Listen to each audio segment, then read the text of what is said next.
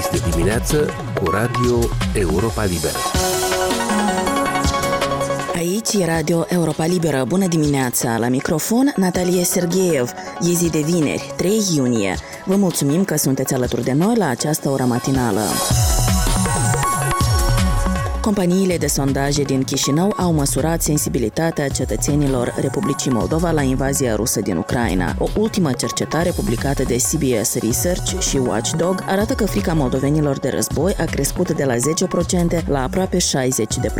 Numărul moldovenilor care justifică invazia și îi dau dreptate liderului de la Kremlin, Vladimir Putin, este doar puțin mai mic decât numărul celor care, la ultimele alegeri, au votat partide proruse. O convorbire la acest subiect cu sociologul de la centrul CBS Research, Vasile Cantarji, peste câteva minute.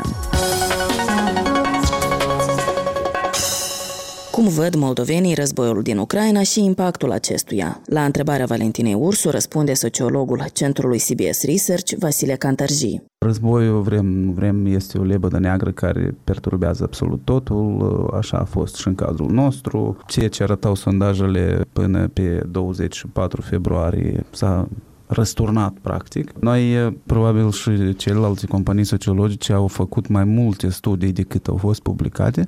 Noi am făcut măsurări periodice, începând cu sfârșitul lunii februarie și apoi luna martie și pot să vă zic că multe s-au schimbat în percepția publicului. Haideți să le luăm pe rând și care sunt cele mai importante schimbări care apar acum în viața oamenilor. Noi veșnic ne poticnim de ratinguri politice, ceea ce a fost și de înțeles. Odată cu izbucnirea războiului s-a produs așa numită solidarizare și coagulare în jurul actualei guvernări, care ne amintim că din decembrie până în februarie inclusiv se regăsea pe o traiectorie descendentă în ceea ce privește mulțumirea, aprecierea acțiunilor și tot așa. Și noi am înregistrat o izbucnire practic în acest sens a indicatorilor pentru partidul aflat la guvernare și deopotrivă o scădere bruscă a forțelor politice asociate cu Federația Rusă. Totodată s-a constatat imediat și pe tot parcursul acestei perioade că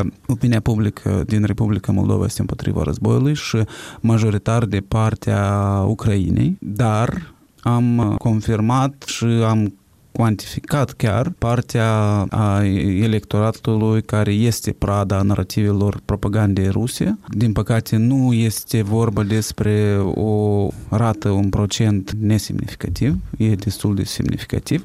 Ceea ce constatăm astăzi este că până și cu războiul publicul se obișnuiește. Odată cu trecerea timpului, indicatorii încet, încet s-au îndreptat spre de unde au pornit. Ratingurile politice arată mai degrabă cu ce a fost până la război decât după. Ați spus că au scăzut în topul încrederii partidele cu viziuni de stânga considerate partide pro-ruse în Republica Moldova. De ce? E pe fundalul șocului provocat de război. Să știți că la noi această politică de neutralitate se pălează foarte bine cu gradul sporit de pacifism caracteristic pentru populația noastră și atunci orice ostilități militare provoacă o careva repulsie și au de suferit ca efect secundar și cei asociați cu agresorul în cazul dat. Totuși, chiar dacă predomină poziția pro-Ucraina și anti-Rusia în aprecierea acestui război, am constatat și anumite tendințe în care foarte clar s-a văzut impactul propagandei.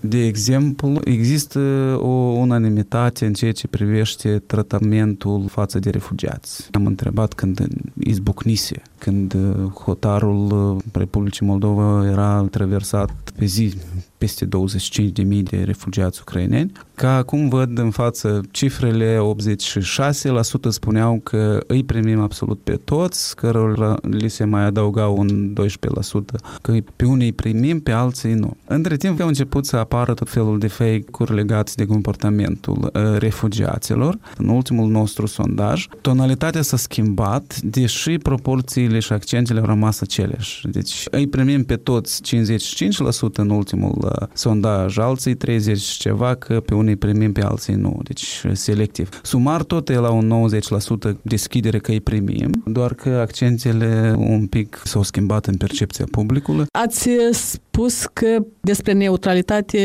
vorbesc de bine și cei de stânga și cei de dreapta, exact, și populați.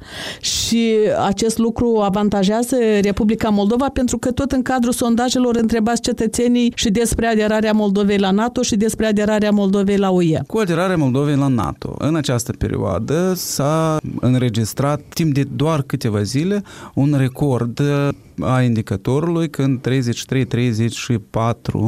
susțineau aderarea Moldovei la Alianța Nord-Atlantică. Mai multe procente se înregistraseră istoric doar în perioada în care acest deziderat fusese promovat de Partidul Comuniștilor aflat pe atunci la guvernare. Asta e 2005, 2006, 2007. Și această creștere a susținerii aderării la NATO se produsese pe fundalul așteptărilor că NATO va răspunde pozitiv la apelurile Ucrainei, în mod special în zilele în care se aștepta că NATO va accepta acoperirea spațiului aerian din Ucraina, fapt care nu s-a întâmplat. Ne amintim de ieșirile dure, critice ale președintelui Ucrainei, Zelenski, și iată că după aceea reacția a fost absolut imediată. E vorba de o zi, două, trei, în care indicatorul de susținere aderării la NATO și-a revenit la mai aproape de 20%, cum ne obișnuise ultimii ani sau chiar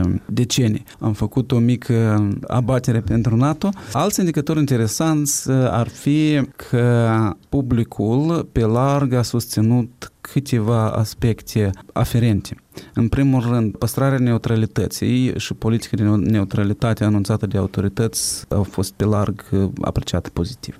La fel, majoritatea a susținut poziția autorităților de a nu se alătura sancțiunilor împotriva Federației Ruse. Cum apreciați, Moldova trebuie sau nu să se alăture? Majoritatea spun că nu. Și un al treilea aspect este legat de gestionarea crizei refugiaților. Adică puținele aspecte pozitive care pot fi definiție urmarea războiului, dar unul totuși ar fi această deschidere umanoasă a populației noastre, unanimitatea noastră în ajuta refugiații, indiferent de viziunile noastre politice și geopolitice. Și atât că cetățenii au apreciat foarte mult modul în care guvernarea a gestionat această criză. Ei bine, nu putem vorbi doar despre o gestionare exclusiv din partea guvernării, ne amintim de mobilizarea pe larg a voluntarilor, a tuturor, și în continuare rămânem totuși foarte deschiși în a oferi ajutor vecinilor. Pe parcursul acestei perioade de peste 100 de zile de când a fost declanșată invazia rusă în Ucraina, s-a vorbit mult și despre regiunea transnistreană, s-a vorbit și despre provocările care au avut loc peste Nistru. Credeți că această problemă transnistreană ar putea să apară în preocupările cetățenilor mai printre primele decât s-a regăsit până acum după 10 încolo? Și da și nu. Ideea este că indicatorii care au izbucnit în faimoasa tabela a temerilor populației au fost cele legate de un război în zonă, adică pentru o anumită perioadă, practic, principala frică a fost războiul în zonă, care altădată, vă amintiți, se afla la coadă cu câteva procente. Regiunea transnistreană, știți, nu mi s-a aruncat în ochi, deci nici pe departe nu este printre top 10. Totodată, majoritatea cetățenilor au avut frică și în continuare rămân conștienți de faptul că Moldova poate să ajungă parte a acestui conflict, și atunci când noi îi întrebam, credeți că Rusia poate să atace Moldova, majoritatea spun că da. Atunci când vorbim despre temerea de război sau ce scenarii ei întrevăd, este semnificativ împărtășit scenariul în care Transnistria poate ataca Republica Moldova. Și totuși majoritatea respondenților în cadrul acestor sondaje se arată dispuși ca Republica Moldova să se apropie mai mult de Uniunea Europeană. Peste 50%. Da, arată se face diferență între NATO rezultatele și Uniunea sondajelor că ar fi în favoarea aderării Republicii Moldova la Uniunea Europeană. Exact. Despre ce vorbește acest indicator? Una, că această aderare nu e văzută ca un aspect dictat de considerente militare sau de apărare, adică se face diferență între NATO și Uniunea Europeană, iar războiul chiar a topit din procentul celor care susțineau că ar trebui Republica Moldova să se orienteze la est, spre Federația Rusă. Multă lume totuși asociază această apropiere a Moldovei de UE cu bunăstare, cu prosperitate, pentru că la capitolul îngrijorări foarte des cetățenii accentuează sărăcia. Și mulți trăiesc cu această speranță că o cooperare bună între Republica Moldova și Uniunea Europeană ar putea să schimbe situația de la sărăcie mai spre bine. Ținând cont de aceste opinii ale cetățenilor, în ce măsură această integrare europeană ar putea să alimenteze și mai mult speranțele cetățenilor că e bine să se îndrepte Moldova pe această cale? Deci lucrurile sunt destul de complicate aici. În primul rând, să nu ne așteptăm că cetățenii definesc foarte clar beneficiile urmare integrării europene. Noi am întrebat, să știți că practic toate beneficiile conștientizate se referă la locuri de muncă bine plătite în Uniunea Europeană, precum și integrarea în careva formule cu Federația Rusă, la fel, nu este multilateral conștientizată, ci doar prin prisma prețului gazului și faimoasă piața rusă. Deci nu conștientizăm foarte detaliat ce înseamnă și care ar fi beneficiile integrării europene. De altă parte, populația Republicii Moldova e în continuu contact cu Europa, cel puțin prin intermediul migrației și acest lucru, evident că alimentează convingerea că integrarea europeană inevitabil va produce beneficii în sensul creșterii calității vieții în Republica Moldova. În ultimul timp, cetățenii avansează și o altă idee, că unirea cu România ar fi o soluție pentru redresarea lucrurilor în Republica Moldova. Exact. Un indicator care în primii 15 ani de măsurare sociologică aici în Moldova a crescut de la câteva procente, apoi se stabilizase pentru o perioadă destul de îndelungată la 10-14%. În ultimii ani a crescut. Însă creșterea s-a produs în contrafază cu dezamăgirea în forțele pro-europene de altă dată, de guvernările precedente pro-europene, alianțele pentru integrare europeană și tot așa. Și atât că atunci când au scăzut așteptările sau speranțele că forțele pro-europene vor duce până la sfârșit integrarea în Uniunea Europeană, a început să crească ca o soluție alternativă, susținere pentru integrarea europeană prin intermediul unirii. Dar și azi procentul e mare. Azi e mare. E peste 30%. E peste 30% și acesta este al doilea nivel la care s-a stabilizat indicatorul. Deci totuși nu a fost niciodată peste 50%.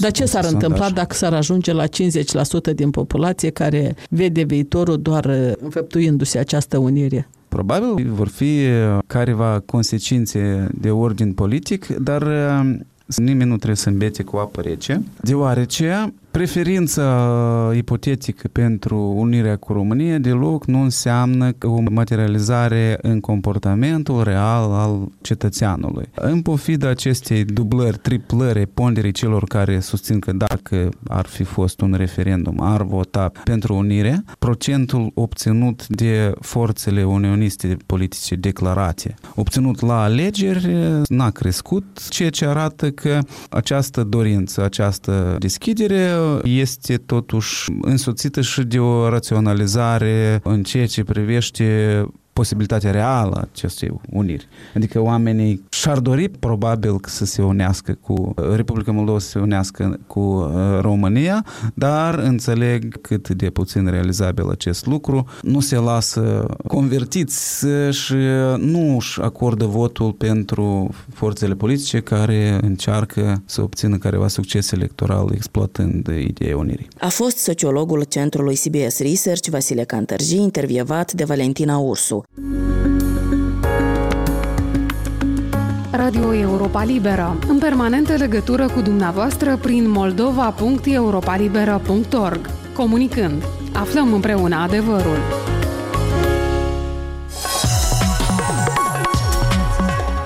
Aici se încheie emisiunea noastră matinală. Alături de dumneavoastră în această dimineață a fost Natalia Sergeev. Ne puteți găsi pe internet la adresa moldova.europalibera.org. Vă mai recomandăm să ne urmăriți pe Facebook, Instagram și YouTube. Vă mulțumesc pentru atenție. Aveți grijă de voi și de cei dragi. Aici e Radio Europa Liberă.